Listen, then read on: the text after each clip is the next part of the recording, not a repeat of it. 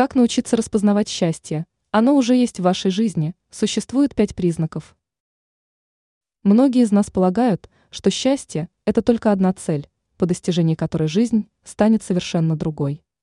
Но психологи считают, что счастье в жизни человека гораздо больше, чем кажется. Мы предлагаем сфокусироваться на нескольких примерах, которые дадут возможность научиться распознавать наличие счастья в жизни. Давайте разберемся в этом вопросе подробнее.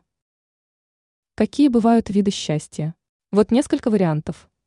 Гордость. Если вы когда-нибудь наконец-то завершали крупный проект, то вы знаете это чувство счастья. Хорошее отношение с окружающими. Общение, которое приносит положительные эмоции, очень важно для счастья. Удовлетворенность.